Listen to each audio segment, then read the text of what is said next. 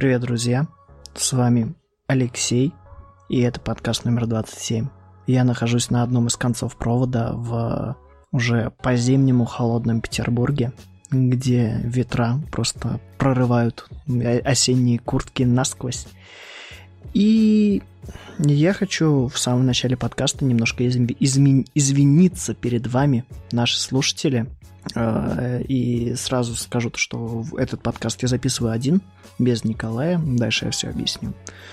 В общем, последние 2-3 недели, если вы заметили, подкастов не было. С чем это связано? Это связано с тем, что я молодой человек, 25 лет, и я не решил вопрос с армией. И вот я доучился, вот у меня кончились все допустимые для меня отсрочки, и в возрасте 25 лет я пойду в армию, видимо, несмотря на то, что у меня существует диагноз, который является непризывным, по сути. Но да, да, всем в военкомате абсолютно наплевать. Единственное, что меня отправили в больницу на две недели на проверку, по результатам которой мне сказали, что я здоров, хотя головные боли, да и остальные вещи, они никуда не девались, и Скорее всего, вот у меня повестка на 28 сегодня я, ну, этот подкаст я записываю 26 -го. Скорее всего, я уйду в армию, потому что всем насрать, всем насрать. С одной стороны, я понимаю этих людей, которые работают в военкомате, к ним приходят каждый день люди, которые просто хотят откосить и придумывают э, какие-то себе диагнозы, которых нет. Но у меня он подтвержден, у меня он подтвержден, и ну и черт возьми, мне, мне просто становится более обидно за то, что я уйду в армию. Не знаю, я, я просто немножко в ужасе между, ну, из-за предстоящей мне культурной изоляции, и информационной изоляции, и деформации, которая произойдет со мной в этой армии, потому что черт возьми, я не знаю, как я себя поведу там со своим характером, когда мною будет управлять какой-то 19-летний пиздюк, который решил остаться после контра... ну, на контракт после, так сказать, срочной службы, которому в жизни ничего не известно, и он будет пытаться как-то управлять мной, запугивать меня силой, и в какой-то момент э, я, я не знаю, что произойдет. Кстати, о том, что произойдет, не так давно произошел э, в Забайкалье случай, прецедент, когда сослуживец, собственно, парень, расстрелял 8 своих сослуживцев э, во время учений, э, ну или не во время учений. В общем, он расстрелял восьмерых сослуживцев за то, что они его булили, издевались. Э, и, и черт возьми, мне кажется, это просто тот случай, когда это вышло за пределы армии. Таких случаев до хрена, и они умалчиваются, я в этом более чем уверен. Я видел случаи, когда на камеру попадали такие страшные моменты, что, допустим, ребята отдают присягу, там кидают флайеры шашками и пускают БТР по кругу вокруг строя ребят. БТР потерял, ну, видимость и врезался. Ну, по сути, он раздавил двух или трех ребят э, в строю. Просто насмерть. Парни еще присягу не отдали, а их уже убили. Таких моментов до хрена. Еще больше, еще больше моментов с насилием в армии, потому что кто попадает в армию? В армию попадают те люди, которым не хватило ума откосить. Это аксиома верна, как бы ее оспаривать глупо. Любой человек прекрасно осознает то, что год на гражданке в любом случае будет для тебя более полезным в плане развития, чем год э, покраски травы, подметания воды и, блин, э, вот это вот самое убитое, то что круглое нести, квадратное катить. Вот это вот все, это прям армия. Кто-то говорит то, что там, о, научат бегать, будешь бегать хорошо, там, э, заниматься спортом. Черт возьми, если я хочу заниматься спортом, я пойду в зал к тренеру, и я буду заниматься спортом, и добьюсь больших результатов с меньшей нагрузкой. Если говорят, что научишься стрелять, черт возьми, в стране существуют тиры. Если я хочу стрелять, я пойду научусь стрелять. Но мне, как человеку светскому, ну, по крайней мере, я так считаюсь, так позиционирую, что я так относительно светский человек, мне это нахрен не, не сдалось, мне умение стрелять. Если будет война, да черт возьми, ну, как бы... М? Какой из... Ну, типа, пойду, просто встану на поле боя и умру, да? Вот так вот вы представляете себе войну сейчас, господа из э, Министерства обороны. На мой взгляд, война уже давно так не ведется. Да, существуют там какие-то прецеденты, но основные крупные войны это информационные войны. Да, да, я поначалу думал, что пойду в научную роту, потому что это более лучший вариант. У меня вообще был абсолютно реальный шанс пойти в научную роту именно из-за моего высшего образования.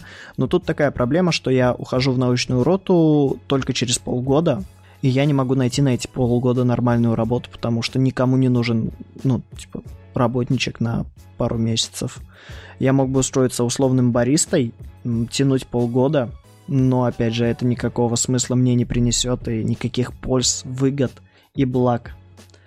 Ну да ладно, ну да ладно, не суть важно.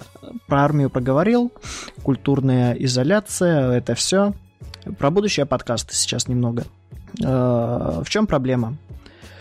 Армия э, строго регламентирует то, что пользоваться записывающей техникой на территории нельзя. Так же, как и интернетом. Получается, я абсолютно не могу ни записать свой голос, ни выложить его в сеть. Э, и тем более, тем более записываться с кем-то. Николай восхитительный молодой человек, спасибо ему как соведущему огроменное, но я абсолютно не знаю, как в ближайшее будущее будет разворачиваться судьба подкаста. Да, существует такая вещь, как увалы. Насколько я понимаю, они первые полгода до того, как там какой-то распределитель что-то куда-то переправляют ребят, я понятия не имею, как это все работает. Честно говоря, хотел бы вообще в этом не разбираться и никогда на своей шкуре не чувствовать. Ну да ладно.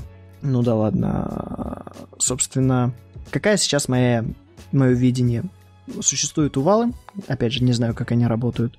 Я с увала буду приходить и, возможно, что-то записывать, выкладывать. Но, опять же, это не совсем будет гиковская тематика, потому что, ну, а что я смогу сказать вам, люди, которые находятся на свободе, на воле, на, граждан... на гражданке, правильно говорить. Что я могу сказать людям на гражданке, когда я пришел из части, где я был отрезан от абсолютно любой информации? Разумеется, я не смог, не смогу там не посмотреть сериал, не поиграть в игру, ничего сделать. Это как бы регламент армии, пользование техникой, да, не забываем. Да не суть важно, как бы прихожу с увала, нужно что-то записать, допустим. И единственный выход, который я вижу, что я буду записывать, это какие-то свои мысли по поводу взаимоотношений между людьми, политики, какой-то вот, что ли, метафизики ее назвать. Метафизика, да, кстати, умное слово. Спасибо, так сказать, больнице за то, что просветил в меня во многих умных словах. Там метафизика, либерал, вот это вот все. Теперь Леха умный, теперь Лех много знает. Да. В общем, э, думаю, основные свои постулаты по поводу подкаста и э, последнейших новостей я проговорил. То бишь, армия, изоляция, валы, будущее подкаста, переход в соло-подкастинг, э, снижение хронометража подкаста, ну, максимум до 20 минут, потому что, черт возьми, вот это, вот это я уже в пятый раз пытаюсь записать вот этот вот маленький подкаст объяснения, в пятый раз. И каждый раз 20 минут я такой, блин, я забыл сказать об этом, об этом и об этом. И, скорее всего, этот последний я тоже забуду о чем-то сказать. Черт возьми, черт возьми.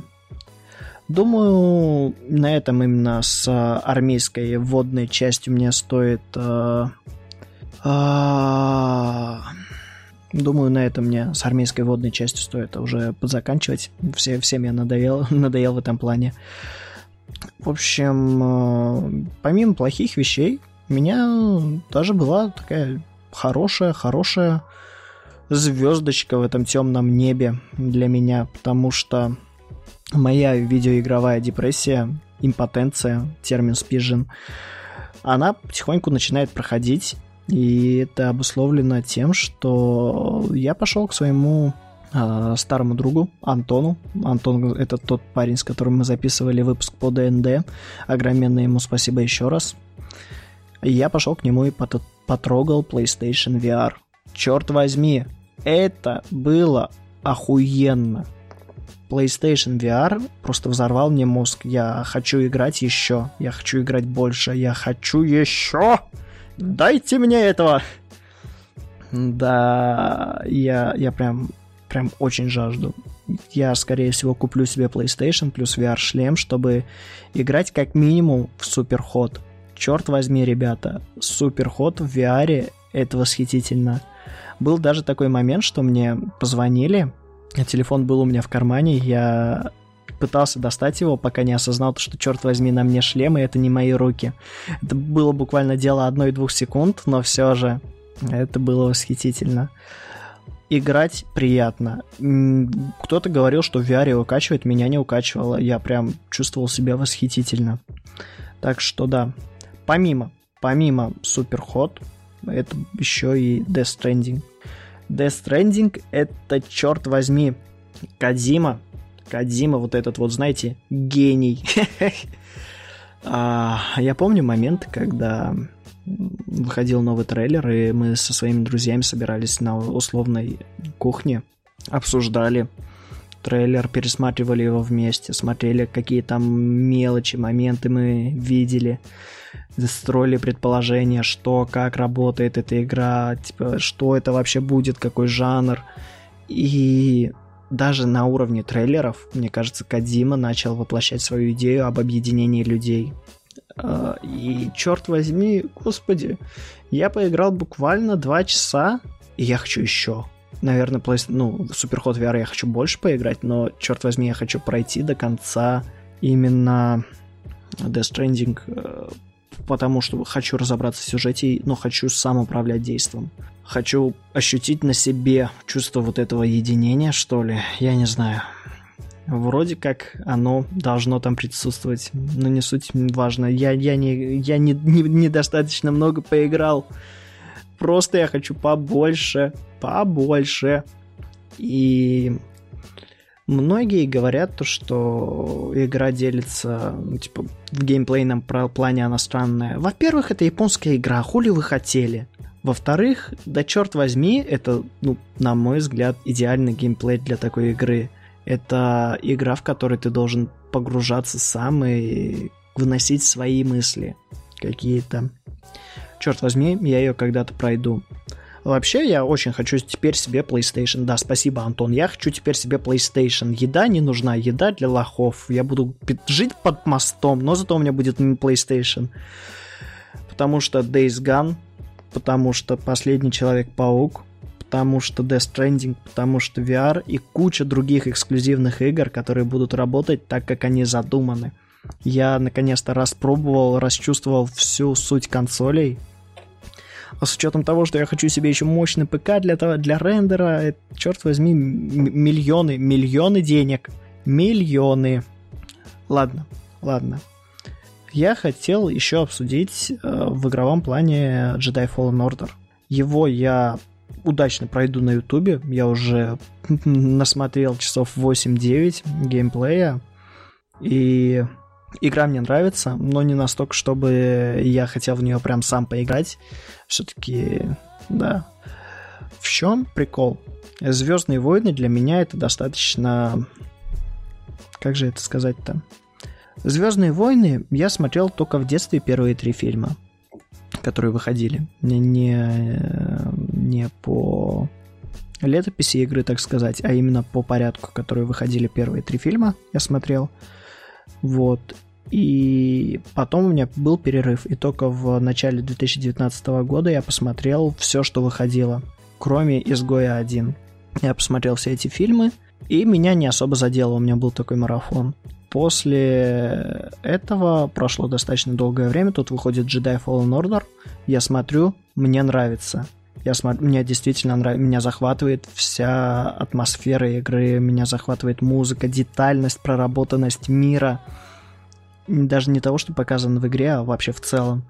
Я такой, вау, это охерительно.